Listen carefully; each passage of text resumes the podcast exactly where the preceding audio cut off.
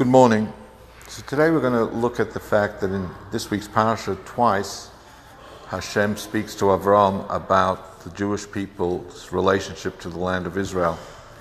The first time, uh, Hashem says to Avram Avinu that uh, I will be giving you this land and I'll be giving it to you as a gift.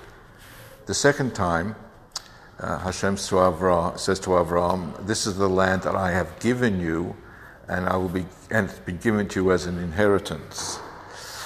Uh, and the Rebbe speaks about the subtlety between the two ways that uh, our relationship to the land of Israel is expressed.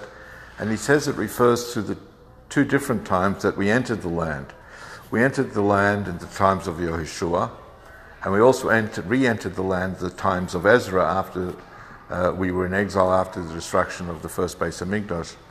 The first time we entered the land in times of Yeshua, we actually conquered the land. And uh, um, that being the case, based on the Rambam, since our relationship to the land was one as a conqueror, tragically, when the land was conquered by another nation, then the land lost its sanctity. And that's why it's referred to as the, the first uh, promise. It says, I will give you the land. Because when you conquer something, you're conquering something that wasn't yours. And it's also a gift because um, prior to receiving the item as a gift, you had no relationship with the item.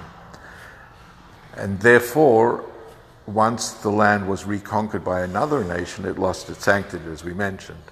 The second time, we entered the lands in the time of Ezra, and we entered the land then not as conquerors, but rather, rather as people, a nation resettling that which was always ours. That being the case, um, we always had a relationship to the land, and even when we're not in the land, the land still remains our land.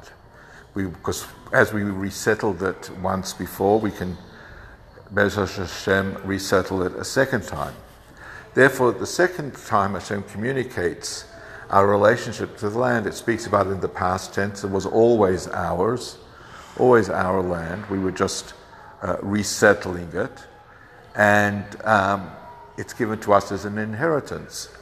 Because unlike a gift where you have no relationship to the gift given, if somebody inherits something after 120 years from his parents. It may not have been his before, but he definitely has a connection to it because it was once um, belonging to his parents.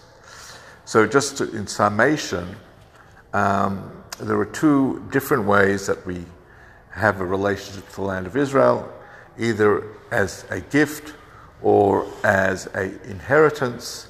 Um, and our relationship at the present day because we are post uh, the times of Ezra, is that of a people who are resettling a land that was always ours um, and it was given to us as an inheritance. Have a wonderful day.